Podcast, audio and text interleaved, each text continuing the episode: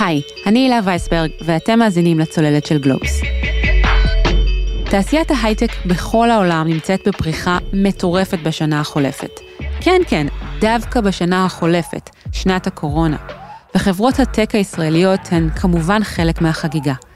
אבל יש מקרים שבהם ההצלחות של חדי הקרן של ההייטק הישראלי, חברות שחלקן הונפק ממש לאחרונה בוול סטריט, מלוות גם בהיסטוריה מעט מפוקפקת. היסטוריה שמעורבבים בתוכה צעדים שנוגעים לפגיעה בפרטיות, מכשירים פיננסיים מסוכנים, אפילו פורנו.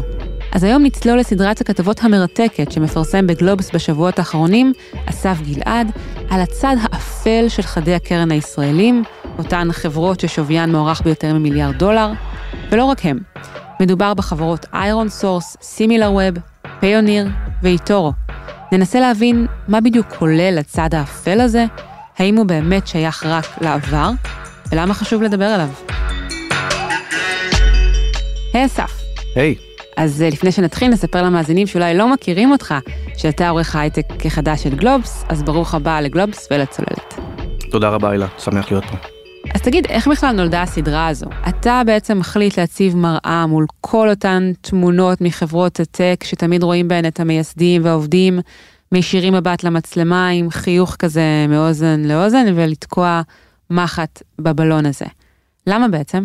התקופה הזאת של שטף ההנפקות, הוא באמת מייצר הרבה מאוד סיפורים אה, טובים אה, של הצלחה, אבל הוא גם איזשהו סוג של חלון לתעשייה הישראלית, איזושהי מראה. הרבה מאוד מהחברות שיוצאות עכשיו אה, להנפקה, או אפילו החברות שמגייסות באופן פרטי מאות מיליונים לפי שווי של מיליארדים, אנחנו רואים את זה כל הזמן, הן חברות שקיימות הרבה זמן על הכביש. בואו נסתכל על חברות שהנפיקו בתקופה האחרונה, איירון סור זו חברה מ-2010, פיוניר בכלל מ-2006, וכל החברות האלה עברו מסע מאוד מעניין.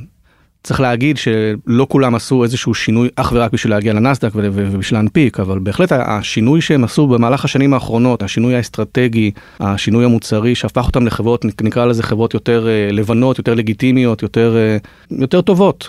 שינוי בריא ומבורך וחשוב, וזה גם חלק מה-DNA הישראלי של לדעת להשתנות ולייצר.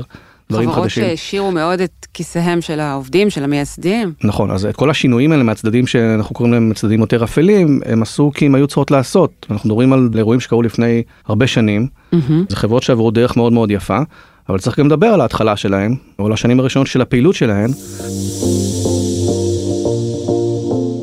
אתה אומר שיש תמונה מורכבת של תעשיית ההייטק הישראלית, ואנחנו נוהגים הרבה פעמים להלל אותה ולמחוא לעצמנו כפיים, ובאמת להסתכל על הצדדים היותר זוהרים ונוצצים שלה, אבל צריך לזכור שהתמונה כוללת עוד כמה אה, היבטים. ואנחנו מדברים על שלוש חברות שיצאו להנפקה בוול סטריט ממש לאחרונה, ironSource, SimilarWeb ו Payoneer, והמצליחה ואולי המוכרת מכולן היא ironSource, שהחלה להיסחר בשבוע שעבר בבורסת ניו יורק, בשווי הגבוה ביותר אי פעם לחברה ישראלית, 11.1 מיליארד דולר. וזה קרה דרך מיזוג לספאק, ונסביר מה זה בדיוק אומר בהמשך. הכניסה הזו של החברה לבורסה תביא לשיא תקופה ממושכת של חלוקת דיבידנדים ומכירת מניות פרטיות שיצרה מאות עובדים מולטי מיליונרים וגם כמה מהמייסדים למיליארדרים. אז למה ironSource מככבת בסדרה שלך? מה היא עושה? מה הבעיה איתה? אז קודם כל מה שמיוחד ב ironSource שזאת הנפקה של החברה הישראלית הגדולה אי פעם, יש חברות ציבוריות ישראליות שנסחרות בשווי יותר גבוה היום, אבל הם לא הונפקו בשווי כזה. Check Point היום נסחרת בכמה מיליארדי דולרים מעל ironSource, אבל ההיסטוריה של ironSource היא מאוד מעניינת, ובשביל להבין אותה בואו נחזור עשור אחורה על נוף התעשייה המקומית mm-hmm. רק לפני עשר שנים. אוקיי. איזה חברות היו לנו כאן? אנחנו מדברים על חברות ענק כמו Conduit ו Perion ו Babylon. אנחנו מדברים על תעשייה ש... שאז קראו לה Download Valley. אמרת ש ironSource היא בעצם אחת השורדות היחידות, המובילות מאותה תעשייה, תעשיית עמק ההורדות. קודם כל נגדיר מה זאת התעשייה הזאת. זאת תעשייה של אה, תוספים לדפדפנים ותוכנות ומנועים להפצת תוכנות. היינו צריכים להוריד פעם אנטי וירוס או היינו רוצים להוריד תוכנה לשינוי אה, צבע המסך. או... ואז היינו מגלים מגלים שיחד עם ההורדה הזו, יורדים עוד כמה דברים ומציעים לנו לשנות ברירת מחדל של כל מיני תוכנות שכבר קיימות, וזה הכי מעצבן בעולם. נכון, או להוריד סרגל כלים, שמסתבר שסרגל הכלים גם משנה לך את מנוע החיפוש שלך, את הגדרות ברירת המחדל של מנוע החיפוש, וגם מוריד לך במקרה עוד איזושהי תוכנה, אפילו משתיל לך כל מיני פרסומות על התא שלך בלי שאתה יודע, בלי שאתה מבין, זה משהו שגם הרבה מאוד חברות ישראליות אה, הצטיינו בו. ironSource היא בעצם מיזוג בין המון חברות ישראליות, בין המון חברות uh, תוספים כאלה ותוספים מדפדפנים, Mm-hmm. לפחות 5-6 חברות קטנות שהתמזגו ב-2012. זה התחיל בתור מנוע התקנות תוכנה, זה נכס מאוד מאוד חשוב, כי מנוע התקנות, וזאת הטכנולוגיה שאיירנסוס פיתחה, הוא בעצם הגורם החשוב ביותר בשרשרת הערך הזאת של תעשיית ההורדות. שהמנוע התקנות הזה מכיר את המשתמשים, הוא יודע על איזה מחשב הם פועלים, הוא יודע מה מנוע החיפוש שהם משתמשים בו. יודע איזה סוג של מחשב זה, איזה תוכנות נמצאות על המחשב, איזה תוכנות לא נמצאות על המחשב הזה, כשהמנוע הזה קיים והוא, והוא פועל בצורה טובה ואופטימלית, אז הוא יכול באמת להגיע להמון המון מחשבים, להמון מקומות ולהיות מופץ במיליוני uh, מחשבים, וזה באמת מה שקרה, אירונסוס הפכה להיות מנוע התקנות המצליח ביותר. הלקוחות הראשונים שלה זה אותם uh, מפתחי תוכנות, אגב היום קו המוצרים החדש שלה זה אותו דבר, כל עולם האפליקציות, פחות הנושא של הפצה, יותר הנושא של הפרסום, כן, שעשו המון המון רכישות. כמובן עד הרכישה של סופרסוניק שזאת באמת רכישה ש, שבעצם שינתה את החברה והפכה אותה לאיירונסוס שאנחנו מכירים היום שהיא בעיקרון חברה מוכוונת מובייל ולא מחשבים אישיים. עכשיו תשאלי אותי אוקיי אז מה הם עשו את זה בשביל הנפקה? לא. הם הגיעו למסקנה כבר באמצע העשור הקודם שרק על אה, תוספים לדפדפנים ורק על פלאגינים ועל אה, סרגלי כלים לא תוכל אה, לשרוד. ו... זו גם תעשייה שבאיזשהו אופן התאיידה, אז הם עשו איזה shift שהיה גם טבעי נוכח השינוי הזה. הם היו צריכים להשתנות, נכון גוגל שם בעצם שמה את כל... אה, כל משקלה על, על החברות האלה, על הדאונ... הרבה מאוד חברות Download Valley בעצם הגיעו לסופן בזכות הרגולציה הזאת. וברגע ש ironSource קנתה את Supersonic, או התמזגה איתה ליתר דיוק, היא הצליחה לעשות את המעבר הזה. היא אומנם פיתחה טכנולוגיה לפרסום סלולרי עוד לפני זה, אבל Supersonic בעצם הביאה לה גם לקוחות וגם טכנולוגיה שהפכה אותה בעצם במקום מנוע התקנות לתוכנות למחשבים אישיים לרשת פרסום לאפליקציות סלולריות בעיקר במזרח אסיה דרך אגב זאת אומרת אם היית משחק ב Candy Crush אתה מופיע לך פרסומת רוב הסיכויים שהפרסומת הזאת אם היית בטריטוריות מסוימות הייתה מגיעה מ ironSource.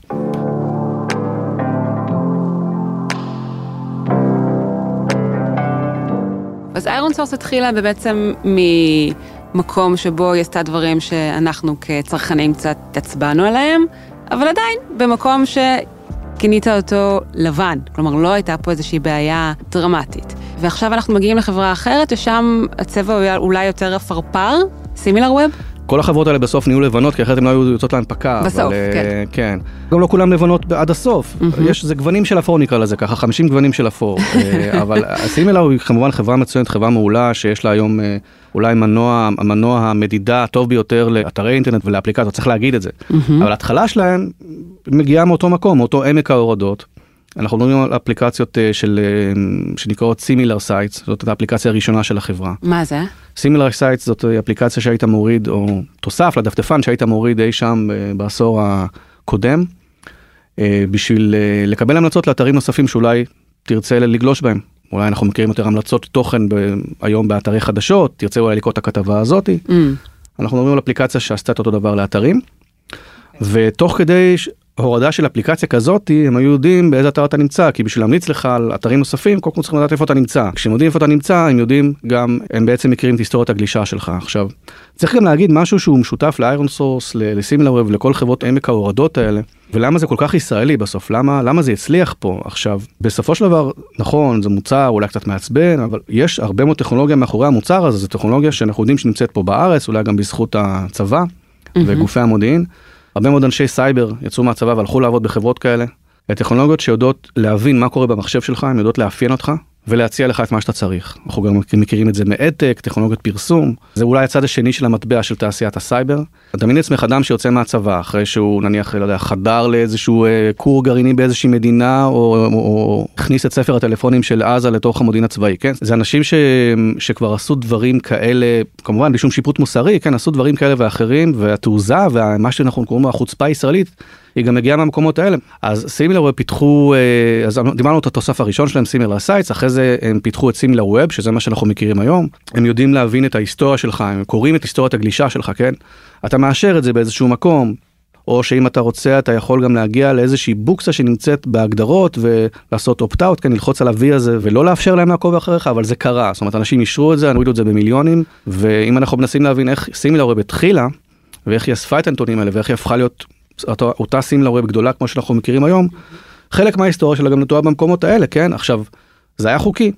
לגיטימי זה כבר שאלה אחרת, אבל זה היה חוקי. בלי לדבר ספציפית על SimilarWeb או ironSource, הרבה מאוד מחברות עמק ההורדות השתמשו בכל מיני טקטיקות כאלה של קונסנט, uh, uh, לבקש consent ל- לקבל את הנתונים עליך במקום כזה או במקום אחר, לא תמיד היית רואה, לפעמים זה היה בפונט 8, לפעמים זה לא היה קיים, לפעמים זה היה קיים רק בהגדרות. זה מערב פרוע, והיה פה מערב פרוע מאוד מאוד גדול עד אזור, אני מדבר איתך על, על אמצע העשור הקודם, 2015, 2016, זאת אולי שנת אה, פרשת המים בנושא הזה. שבעצם היום הביזנס של SimilarWeb הוא לספק אה, בעיקר נתונים אודות אתרים ואפליקציות לגופים אחרים, לא? לא, זה אותו ביזנס כמו שהיה להם תמיד, אבל רק היום הם אוספים את זה בצורה אחרת, הם גיזרו את אופן איסוף הנתונים שלהם. אגב, האפליקציות, חלק מהאפליקציות האלה עוד קיימות, SimilarWeb זו אפליקציה קיימת, כמובן היום היא, היא הרבה יותר אה, קונסנטית, הרבה יותר לגיטימית במובן הזה שהיא משתמשת בהרבה יותר חוזה הסכם מול המשתמשים. אבל הלקוחות הם מי? כולנו, זאת אומרת, אני יכול להגיד לך שאפילו אני, אני מוריד את האפליקציה של, את התוסף, תוסף הדפדפן של סימילר ווב כדי להבין מה קורה, מי גולש באיזה, לא מי גולש, אלא כמה גולשים באיזה אתר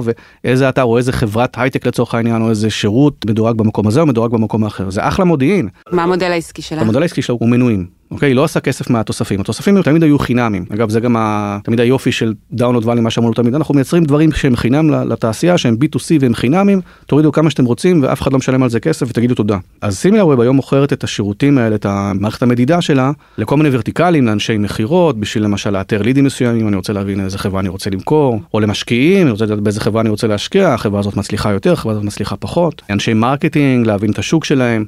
היום כמובן הם גם אוספים את המידע הזה באוסף של דרכים שהזכרנו אותם בכתבה אנחנו מדברים לא רק על תוספים אלא גם על מידע שמגיע מחברות סייבר כמו Check Point למשל. אני יכולה להעיד על עצמי שכשעשיתי בעבר כתבות על אפליקציות תשלום למשל bit PayBox Pay וכאלה אז ביקשתי נתונים מ SimilarWeb על אותן אפליקציות זה היה לפני כמה חודשים טובים כמובן שביט הייתה המנצחת הבלתי מעורערת.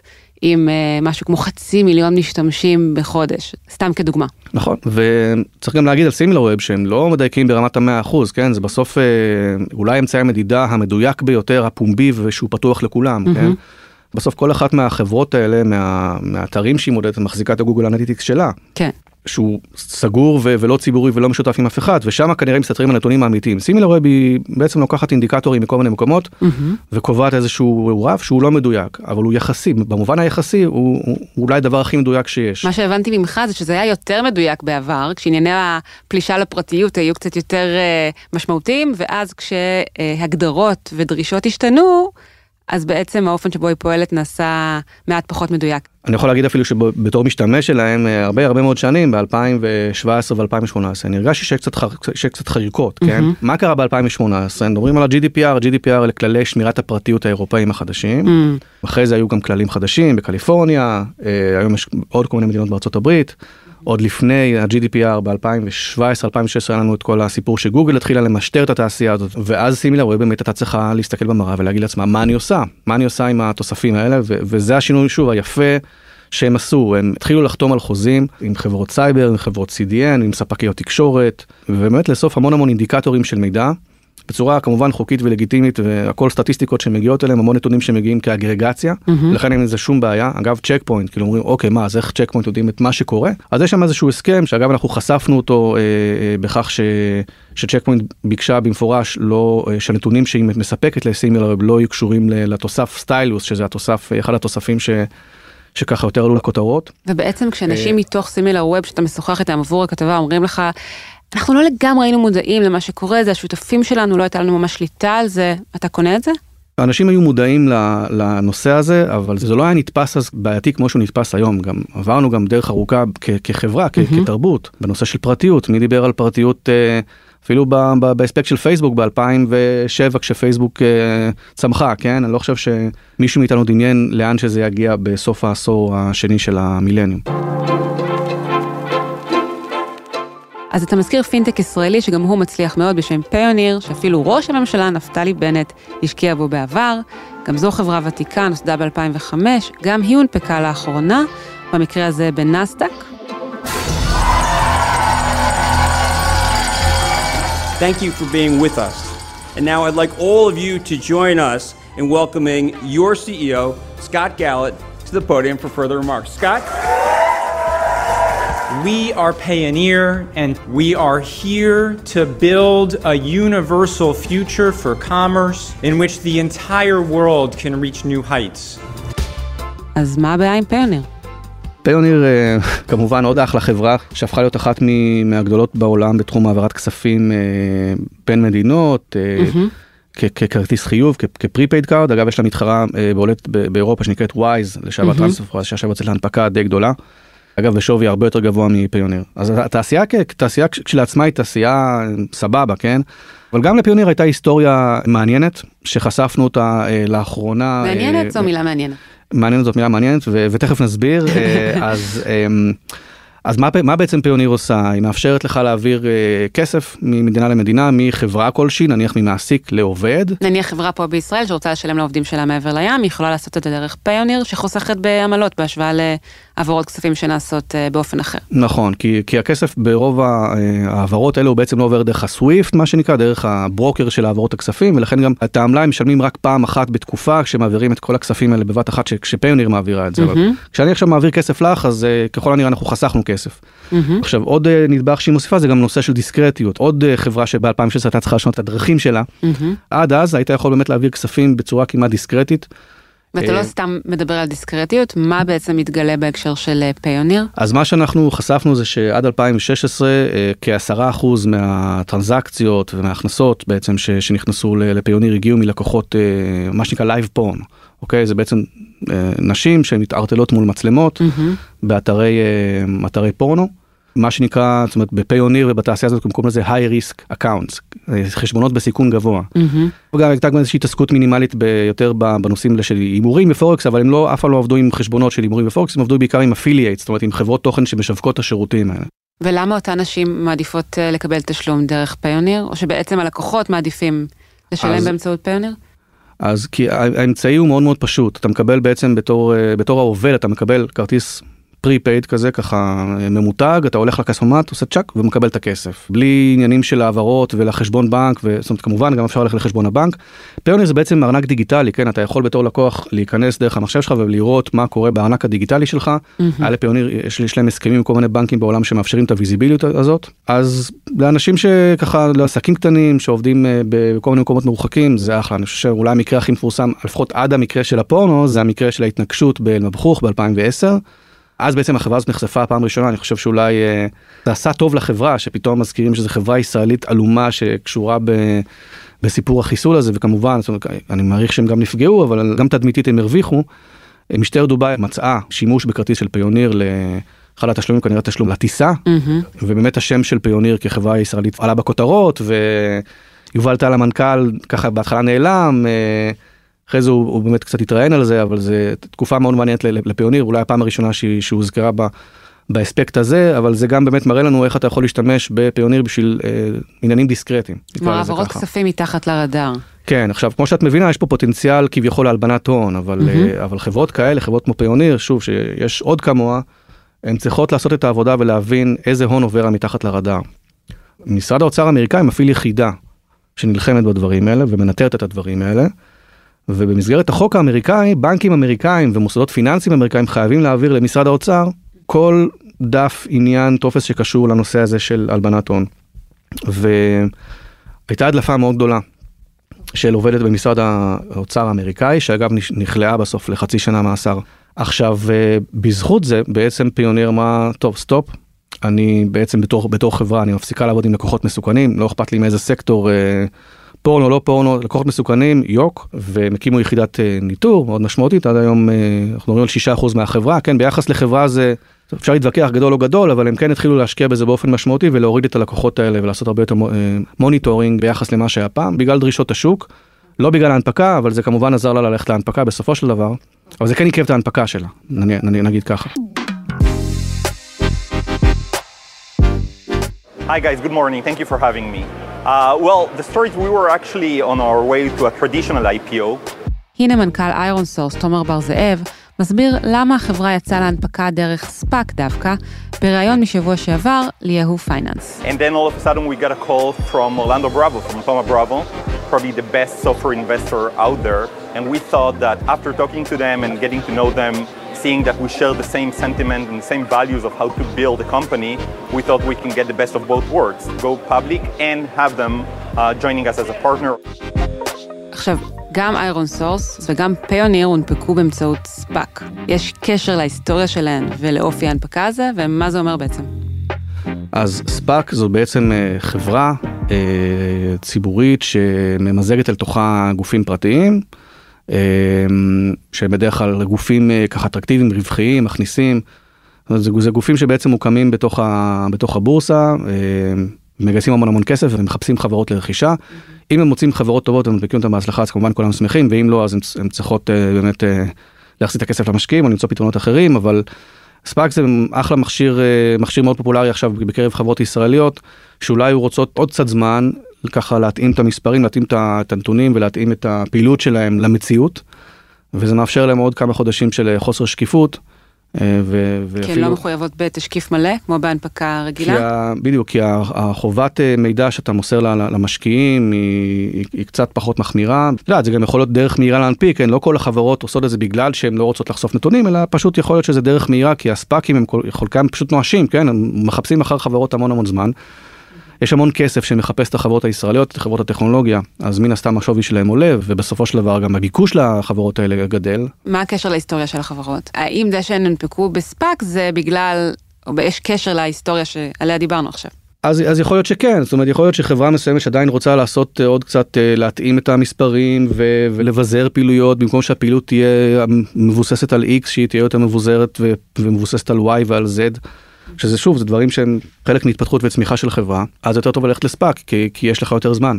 אבל עדיין אתה נהנה מ, גם מתשומת הלב, גם מהמעמד של חברה נסחרת, כמובן מהנזילות והאופציות.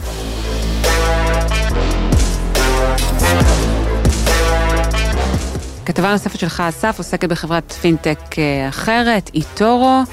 מה הבעיה שם? אז גם איטורו שהיא חברת פינטק ישראלית שהתפרסמה לאחרונה בזכות ההצטרפות של אה, חדווה בר וגם אה, אנחנו גם מוסיפים את שמולי קאוזר שהצטרף אליה בתור אה, יועץ, שמולי קאוזר היה יושב ראש רשות ניירות הערך. וחדווה בר הייתה המפקחת על הבנקים. מפקחת על הבנקים בבנק ישראל, נכון. זאת חברה מעניינת כי היא גם עברה דרך אה, קשה. זאת אומרת היא התחילה בתור, במקור היא בכלל חברת פורקס, כן, אבל מהר מאוד היא הפכה לחברה שפלטפורמת המסחר העיקרית שלה בעצם מאפשרת uh, לסחור בחוזה הפרשים, מה שנקרא CFD, שזה בעצם, במקום שאני אקנה ממש מניה אמיתית, אלא אני, אני, אני אקנה uh, כאילו מניה, היא תורו תגיד שאני קניתי מניה, היא בעצם תקנה את המניה בעצמה, או שהיא תגיד שקונה את המניה, mm-hmm. וכל שינוי בערך של המניה uh, ישקף לי איזשהו רווח והפסד שאני צריך בסופו של דבר לקבל מהברוקר, מאיטורו. וזה מכשיר פיננסי שאינו מורשה לשימוש בארצות הברית למשל. נכון, הרבה מאוד מקומות בעולם אה, אה, הוא אסור, גם אה, באוסטרליה, בבריטניה אגב הוא מותר, בהרבה מדינות באירופה הוא מותר, בישראל הוא, הוא, לא, הוא לא אפשרי. אבל אה, זה מכשיר פיננסי שהם בעבר היו תלויים בו מאוד, זה בעבר היה חלק מרכזי מהכנסות שלהם, הם כן הצליחו לעשות איזשהו שינוי ולהכניס מטבעות דיגיטליים, באמצעות פלטפורמות המסחר שלהם להכניס גם את הנושא הזה של סחר בחלקיקי מניות, עם טכנולוגיה שהיום גם אה, רובינהוד משתמשת בה, שמאפשרת בעצם לסחור באמת ובתמים ולא בכאילו בשברירי מניה. בשברירי מניה בדיוק, לחלק אותה מה שנקרא. ויש איזשהו דיסקליימר שהחברה בעצם אה, מציבה כיום. לא? נכון, אנחנו מדברים על הכלי הזה של ה-CFD של חוזה ההפרשים, זה אפיק הכנסות שדי הצטמצם שמה, אבל הוא העמיד את החברה כולה בסיכון מאוד גבוה להבדלי מחירים של מניות וכל מיני התמוטטות של רובל והתמוטטות של פרנק שוויצרי שקרה בעבר ויכול לסכן חברות כמו איטורו. הדיסקליימר שלה אומר, אתה נכנס לאתר, אומר 67% מהמשקיעים שלנו אה, בתחום ה-CFD מפסידים אצלנו. אם אתה מספיק, אם אתה חושב שאתה מספיק חכם בשביל להשקיע בזה, לך על זה. זה, זה בגדול מה שההודעה הזאת אומרת, הם מחויבים לשים את זה כ, כחלק מהרגולציה הקפריסאית, האירופאית, הם בעצם איטורו זאת בסוף חברה קפריסאית, אה, כי מרכז הפיתוח נמצא בישראל. וכן, זה מכשיר אה, אה, מאוד מאוד מסוכן, אבל באמת בשביל להגיע להנפקה, בשנים האחרונות הם מאוד ביזרו את אפיק ההכנסות שלהם, והם הפכו להיות במין סוג של מתחרה של רובינוד, עם, עם רשת חברתית ועם דירוג משקיעים כזה, שאתה יכול לעקוב אחריו, אבל עדיין מאפשרים לך, גם שם מאפשרים לך לסחור ב-CFD, צריך להגיד את זה. יכול להיות שבאמת מבחינת הנכסים, היום נכסי ה-CFD הם יחסית נמוכים שם, אבל הוא כלי שהוא עדיין נמצא בשימוש החברה.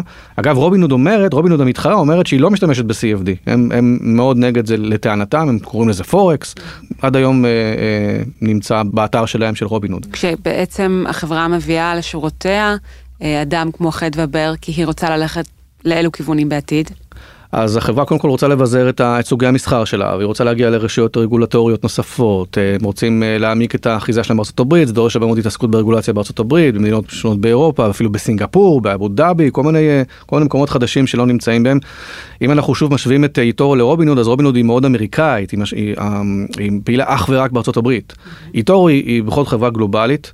אה, עם מרכיבי סיכון משלה, אבל בכל זאת הצליחה באמת להגיע לכל העולם, ובארצות הברית יש עדיין הרבה מאוד מדינות שלא מאפשרות למשל לפתוח חשבון איטורו, או בכלל, יש כאלה מדינות שמאפשרות לפתוח, אבל לא לסחור, והיא רוצה, אתה יודע, לצאת לאור, ובשביל באמת להיות חברה, להצדיק את עצמך כחברה של עשרה מיליארד דולר בבורסה, ובסופו של דבר גם לצאת מהספאק ולהפוך להיות אי טורו, צריך להיות אה, מאוד גדול ולהציע הרבה מאוד אפשרויות מסחר. אנשים כמו שמולי קאוזר, חד ובר, יש עוד איזה בחור שהגיע מרשות רגולטורית אה, מאוד גדולה הברית, חבר'ה מאוד חזקים שיכולים באמת, יפתחו לחברה הזאת דלתות, שישמשו כמבוגר האחראי בחברה שהיזמים שלה, הגיל המצרפי של שניהם הוא אה, לדעתי אזור ה-60-70 שניהם ביחד. לא רע. כן, אז עוד הנפקה מעניינת, שעדיין לא קרתה. טוב, אז שאלה אחרונה. אני חוזרת לנקודת ההתחלה שלנו. למה זה חשוב? למה אנחנו צריכים לדבר על ההיסטוריה של החברות האלה, המעט מפוקפקת לעיתים? קודם כל כי זה מעניין. אה, ו, וזה חשוב כי את יודעת, אנחנו נמצאים בתקופה שבה התעשייה פורחת ואנשים אה, מצלצלים בפעמון של הנסדק ומכים בפטיש ו, ומפזרים קונפטי והופכים למיליארדרים ולמיליונרים ואנחנו מדברים על שכבה מאוד גדולה של אה, או אלפי אנשים שממש, שממש בחודש האחרון מתעשרים, וזה כמובן, אה, יש לזה השפעה.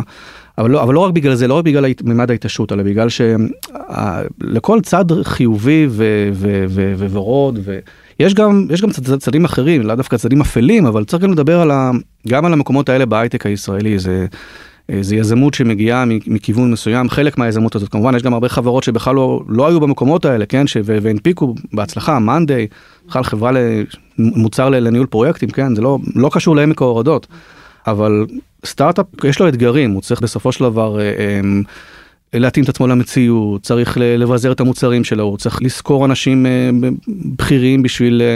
יביא אותו לכיוונים אחרים, הוא צריך אה, לגייס כסף בשביל, אה, בשביל לחשוב על כל הכיוונים, בשביל להיערך לכל הכיוונים החדשים האלה. וזה מה שטוב אולי בתעשייה הישראלית, אפשר אולי לסכם את זה. יש הרבה אולי חברות שצומחות בצורה מהירה מאוד, ואולי אפילו קצת אגרסיבית. בצורה לגיטימית יותר, לגיטימית פחות, אפשר להתווכח על זה, אבל אחרי זה מתמתנות, אחרי זה מגייסות כסף, הופכות להיות חברות בינוניות, חברות אה, סמי גדולות כאלה, ראונד אה, C, ראונד D, פתאום הופכות להיות משהו אחר. ואסף, זה חשוב בעיניך שנדבר על זה, גם על ההיבטים האלה, ככל שנדבר על זה אז אולי נראה פה גם התכווננות אחרת למקומות מיטיבים יותר, למקומות תורמים יותר לחברה? ללא ספק, זאת אומרת, אני בטוח שגם עכשיו צומחות לידינו החברות שיהיו הנפקה הבאה בעוד אה, חמש שנים או בעוד עשור או בעוד עשרים שנה. Mm-hmm. לא משנה מתי זה יקרה, אמ, וכמובן שלמפתחים ולעובדים, למנהלים, ליזמים, יש אחריות מוסרית גם למה שהם מפתחים ולמה שהם עושים, שגם היום יזמים צריכים לשאול את עצמם, אה, האם מה שהם עושים הוא, הוא מוסרי, אמ, האם מה שהם עושים הוא, אה, הוא מועיל לאנושות, או, או אולי, אולי בעצם אה, יותר דואג לרווחים לטווח הקצר, וזאת שאלה ש... שאני חושב שכולנו צריכים לשאול את עצמנו ומן הסתם גם העיתונאים צריכים uh, להעיר את הפינות האלה בתקופות מסוימות אולי, אולי לא רק בסוף אלא גם uh, בהתחלה ובאמצע. אסף גלעד תודה רבה. תודה רבה הילה. מפיוניר נמסר ב-2016 חברת פיוניר קיבלה החלטה להפסיק לספק שירות תשלומים לעסקים בסיכון גבוה. כיום פיוניר עומדת בסטנדרטים גבוהים ביותר בתעשיית הפינטק, ועוברת בדיקות נאותות באופן קבוע על ידי מבקרים גלובליים מובילים ורגולטורים פיננסיים. מעולם לא נמצא על ידי כל רגולטור או רשות אחרת שפיוניר אינה עומדת או לא עמדה בחובותיה לפי דיני איסור הלבנת הון. חברת פיוניר משרתת נאמנה את המותגים המובילים בעולם. מייסד פיוניר יובל טל עזב את תפקיד נשיא החברה בספטמבר 2020 לאחר 14 שנים בחברה, כדי להתמקד בתפקידו החדש ולא מסיבות אחרות. מסימילר ווב נמסר, מדובר בהעתקה של פרסומים זרים מ-2016, שכבר אז הופרכו ובטל קורבנם מזה שנים. המקום היחיד שבו הם עדיין קיימים הוא החצר האחורית של גוגל וגלובס. סימילר ווב היא אחת מהחברות בעלות מערכת הציות הנוקשה בעולם, ולראיה, לאחר שנסרקה במסרקות ברזל, הונפקה החברה לפני כמה שבועות בבורסה בניו יורק. מאיירון סורס המצויה בתקופת הדממה לפני הנפקה, לא נמסרה תגובה. מאיטורו נמסר, החברה הוקמה ב-2007 מתוך חזון לפתוח את השווקים הגלובליים ולאפשר לכל אדם להשקיע בשוק ההון בצורה פשוטה ושקופה. איטורו השיקה את רשת ההשקעות החברתית שלה ב-2011, על מנת לעזור ללקוחות שלה לתקשר זה עם זה ולעקוב אחר משקיעים מובילים, וכן על מנת לאפשר חינוך פיננסי דרך הפלטפורמה. איטורו כיום היא אחת מחברות הפינטק המובילות בעולם ההשקעות במסחר במניות ללא עמלות ובמטבעות דיגיטליים. איטורו פועלת בהתאם לסטנדרטים קפדניים תחת רישיונות פיננסיים מרשויות רגולטוריות מובילות בעולם, וביניהן ארצות הברית, אירופה, אנגליה, אוסטרליה ועוד. eToro חווה צמיחה משמעותית בשנים האחרונות כחלק ממגמה גלובלית של השתתפות רחבה יותר של משקיעי retail בשוק ההון. לאחרונה פרסמה החברה את נתוניה העסקיים לרבעון הראשון של 2021, ושם עלה כי לקוחותיה מחזיקים כ-8.4 מיליארד דולר בנכסים בפלטפורמה. מעל ל-95% מהנכסים מוחזקים במניות, מטבעות דיגיטליים ומזומן, ורק מיעוט מהלקוחות משקיעים במוצרים פיננסיים מורכבים.